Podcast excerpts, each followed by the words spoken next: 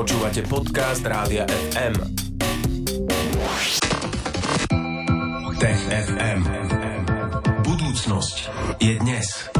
Všetko dobré do nového roku želáme aj autorovi rubriky Tech FM Tomášovi Prokopčákovi z Osme. Vítaj, ahoj. Ahoj aj vám. Ďakujeme. Ďakujeme pekne, Tomáš je tu s nami. Budeme sa rozprávať o vedeckých predpovediach na tento rok. Tak začníme novou generáciou vakcín, mRNA vakcíny. To budú konkrétne, Tomáš, o čo ide, na čo sa môžeme tešiť? Keď sme sa to naposledy rozprávali o zhrnutí roka mm-hmm. 2022, tak jednou z udalostí boli vlastne vedecké vakcíny, alebo teda vakcíny, ktoré nám pomáhali ukončiť pandémiu a začneme znovu vakcínami, pretože sa znovu budeme rozprávať o tej istej technológii. Sú to tie mRNA vakcíny, ktoré nám umožňujú útočiť na ochorenie, na ktoré sme doteraz nemali dobré vakcíny alebo dobré liečiva. No a tie firmy, ktoré sú za covidovými vakciami, napríklad BioNTech, chystá vakcíny napríklad na tuberkulózu, maláriu alebo pásový opar. Uh-huh. No a tieto vakcíny treba teda nejakým spôsobom, ako by som to updatenúť, alebo nestačí to, čo sme už vedeli doteraz o mRNA vakcínach? My máme tú technológiu a tú technológiu môžeme použiť na rôzne ochorenia, na rôzne vírusy alebo baktérie.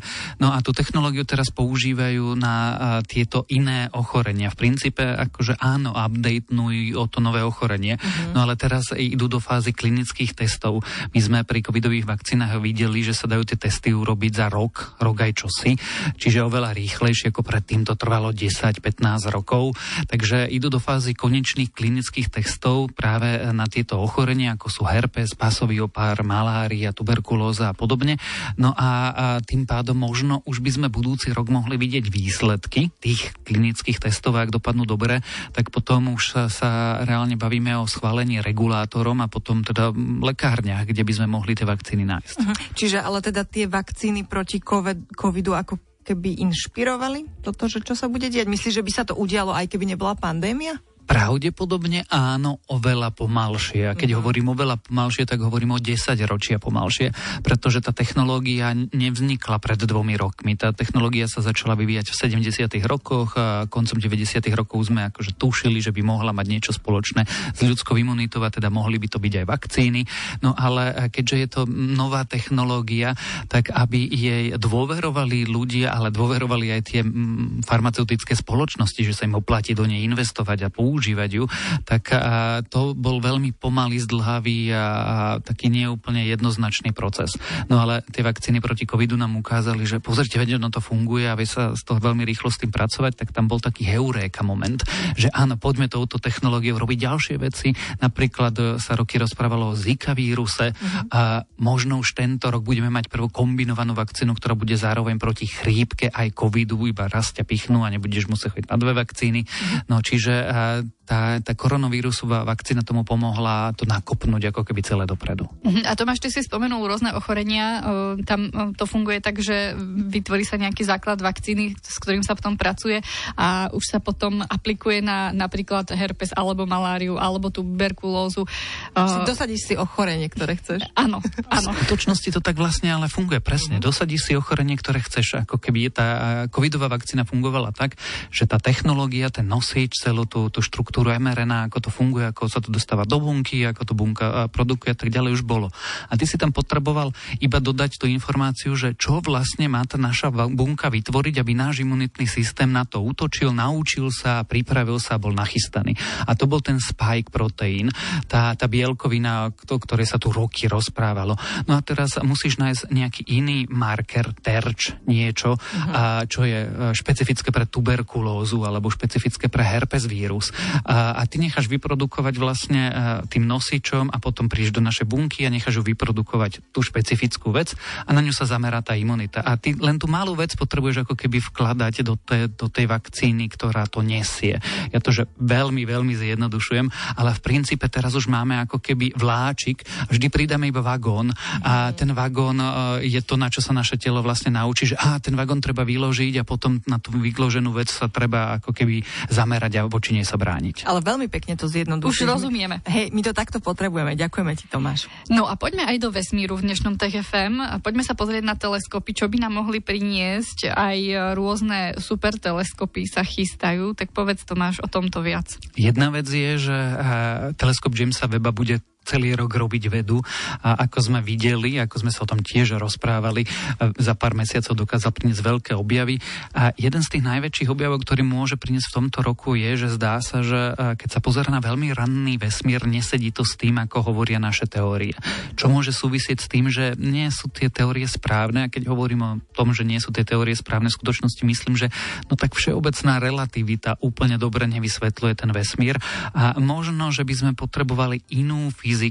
A jeden, jedno z vysvetlení je, že nemusíme tú novú fyziku hľadať v tom najmenšom svete častíc a časticových urychľovačov, ale že práve ako teleskop Jamesa Weba a podobné zariadenia nám pomôžu ju uvidieť vo veľkom vesmíre, vo veľkých rozmeroch. No a teleskop Jamesa Weba už vo vesmíre je, ale chystá sa napríklad európska misia teleskopu Euclid a tá by mala v trojrozmerne zmapovať celý vesmír. No a keď my budeme vedieť, ako celý vesmír vyzerá, tak by sme tam niečo mohli uvidieť, čo sme nevedeli, nejakú štruktúru.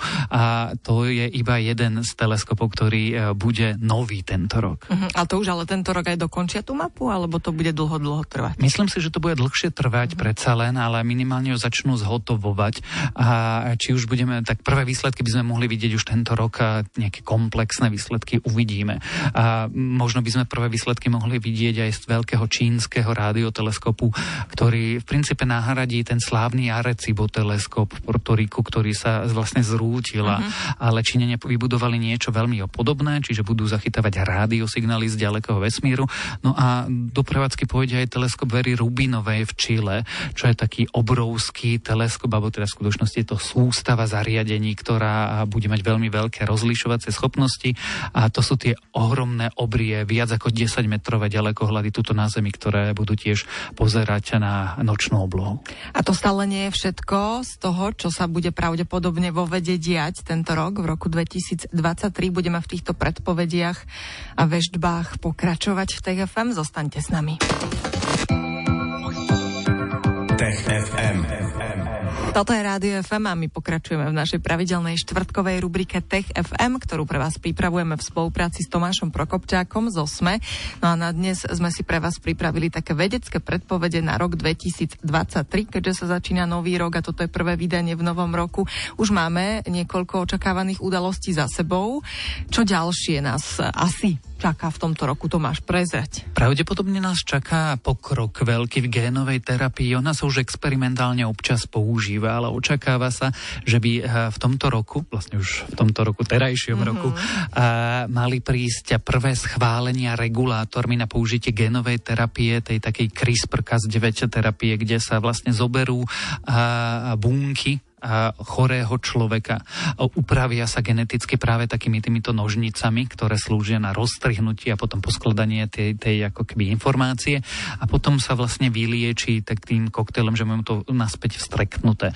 No a očakáva sa, že by mohlo byť schválenie na dve ochorenia, ktoré sú ochorenia krvi. Je to vlastne, sú to také zariedkavé formy anémie.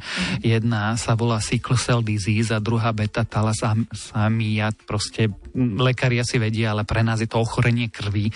A, a bude sa všetci na to pozerať, lebo doteraz to boli naozaj že e, experimenty, že zobral sa jeden pacient, proste demonstratívny model, že jeden, dvaja, traja ľudia, či tá technológia funguje, či je bezpečná, či pomáha, ale teraz by to mohlo byť schválenie normálne ako terapia, čiže prídeš k lekárovi, lekár ťa pošle k špecialistom, špecialisti e, ťa môžu začať liečiť a nie teba, ale množstvo, množstvo ľudí. A, a všetci pozerajú rovnako ako pri tých mRNA vakcínach, že, že tá metóda je dôležitá. Že uh, pozeráme sa, či tá metóda funguje. Ak sa ukáže, že funguje na škále veľa pacientov, nie jednotlivcov v nejakom laboratóriu, tak uh, potom tu máme ďalšiu ako keby veľkú revolúciu, ktorá môže no, v našich podmienkach povedzme o 10 rokov viesť k tomu, že jednoducho lekár ti predpíše liečbu, ktorá bude pre teba personalizovaná a ktorá ale bude fungovať na ochoreniach, ktoré doteraz boli veľmi nepríjemné až smrteľné. Ale nemáme teda očakávať, že tento rok už by sme sa stretli v praxi s tým, že ak trpíme takýmto ochorením, prídeme za našim lekárom a pohne sa to týmto smerom a využije sa tá genová terapia. Teraz nechcem dehonestovať naše slovenské zdravotníctvo, ale my asi traja sa s tým nestretneme a keď, tak by sme museli zase na nejakú Mayo klinik do Spojených štátov, kde by to mohlo prebehnúť, ale určite u tvojho všeobecáka nedostaneš výmenný lístok na to, aby ti niekto nasadil Kaspr Cas9, proste CRISPR metódu, aby niekto tieto genové zásahy ti len tak poskytol túto v nemocnici na Antolske. Aj ďalšia očakávaná udalosť sa týka medicíny. Čo to je, Tomáš? Veľa sa hovorí o liečbe Alzheimera. Uh-huh. Teraz sme mali za sebou taký zvláštny rok, lebo sa hovorí, že možno sme zle pochopili samotného Alzheimera. A to, čo sme tu 20 rokov tvrdili, že príčinou Alzheimerového ochorenia, možno nie je úplne pravdivé. Ale končia klinické testy dvoch liekov na relatívne veľkých skupinách ľudí, 2000, 1700, 2000 ľudí, kde sa čaká na ich výsledky a tie predbežné výsledky boli relatívne sľubné. Doteraz to bolo tak, že sme vedeli tlmiť symptómy a pri najlepšom spomaliť e, nástup toho ochorenia, ale nevedeli sme Alzheimera nejako liečiť. A tie lieky hovoria, že by mohli povedzme o 30% zlepšovať e, život a znižovať ako keby symptómy symptómy, dokonca viesť nejakému odstraneniu plakov z mozgu a teda zlepšovať celý ten život, tak e, uvidíme, ako tá klinika do, dopadne, pretože tie, tie lieky zároveň sú relatívne dosť toxické, majú veľa vedľajších účinkov. Mm-hmm. Takže možno budeme mať rok, kedy príde liek na Alzheimera. A možno nie, no. Tak uvidíme, ako to dopadne. No a ešte sa hovorí aj o rôznych experimentoch v súvislosti s novou fyzikou. Tomáš, čo nám k tomuto povieš? To je asi moje najobľúbenejšie, lebo ja mám takúto úchylku pre časticovú fyziku. A my vieme, že naša fyzika nie je dobrá. Máme proste e, gravitáciu, ktorú nevieme rozlúčiť s časticovou fyzikou. Máme ako keby e, kvantovú dynamiku a máme všeobecný, všeobecnú relativitu a oni sú všetky super, lebo nám dávajú dobré predpovede a vieme poslať raketu na mesiac no ale dokopy sa nerozprávajú, čiže nefungujú. My vieme, že naša fyzika potrebuje rozšíriť a nevieme ako. A preto sa pozeráme na rôzne experimenty, ktoré by nám mohli povedať, že ktorým smerom. Začali sme tým Jamesom Webbom, že by sme sa mohli e, z vesmíru dozvedieť, ako vyzerá nová fyzika, alebo sa to dozvieme z toho mikrosveta. A očakáva sa, že e, tento rok zverejnia ďalšie výsledky z Fermilabu z Kalifornie, kde e, vidia anomáliu v rozpade tzv. myonov. To sú také drobné častice, ktoré sú príbuzné elektrónom a ich magnetické momenty sa správajú akože inak. My máme teóriu a tá má nejakú predpoveď a tá hovorí, že myón má robiť toto. A my teraz pozeráme sa na tie myóny a nerobia niečo úplne iné. A to nie je v poriadku. A ak to nebude iba náhodná chyba v meraní alebo štatistická fluktuácia, alebo teda vedci to volajú šum pozadia, tak a, a uvidíme niečo na úrovni ako keby štatistické relevancie až objavu, tak máme objav a budeme musieť eh, hľadať, ktorá teória dobre vysvetľuje eh, tú novú fyziku. Počujem ti na hlase, Tomáš, že naozaj si milovníkom časticovej fyziky a že táto správa ťa najviac eh, rozrušuje, nad, nadchýňa. Je to pravda? Je to pravda, pretože vidíme anomálie v myónoch, vidíme anomálie v rozpade V bozónoch, vidíme ako keby možno anomálie v Higgsových bozónoch, ktoré sme len teraz začali vlastne preskúmavať a objavovať. No my vieme, že to nie je v poriadku štandardný model, že ho potrebujeme rozšíriť, ale nevieme, či to budú superstrúny, alebo supersymetria, alebo M-teória, alebo čokoľvek teórie je tisícok, uh-huh. ktoré máme akurát potrebujeme zistiť, že čo sa vlastne deje. Mm-hmm. No a teraz pozornosť fyzikov bude na, práve na tých myónoch, hej? O tie teraz ide. O tie ide v tom Fermilabe, zároveň sa tento rok znovu, e, myslím si, alebo koncom tohto minulého roka spúšťa znovu veľký hadronový urychlovač pri väčších energiách, ten, ten podzemovo Švajčiarsku a Francúzsku kde tiež vidí nejaké anomálne rozpady, no tak uvidíme, odkiaľ príde ten výsledok. Ale áno, očakávame tento rok nové dáta na väčších množstvách zrážok, čiže budú robustnejšie tie dáta, bude tých informácií viac a bude tam menej tých štatistických nezrovnalostí a uvidíme, čo prinesú. No. Typujem, že nás o tom budeš informovať potom v TFM. Určite áno. Určite áno. Každé štvrtky po 15. sa tu budeme v Rádiu FM v Popo FM stretávať s Tomášom Prokopčakom z Osme. Aj teda v tomto roku. Tešíme sa na to, Tomáš. Ďakujeme za dnešok. Maj sa pekne. Ahoj. Tech FM. Stream, živé vysielanie a playlisty nájdete na www.radiofm.sk.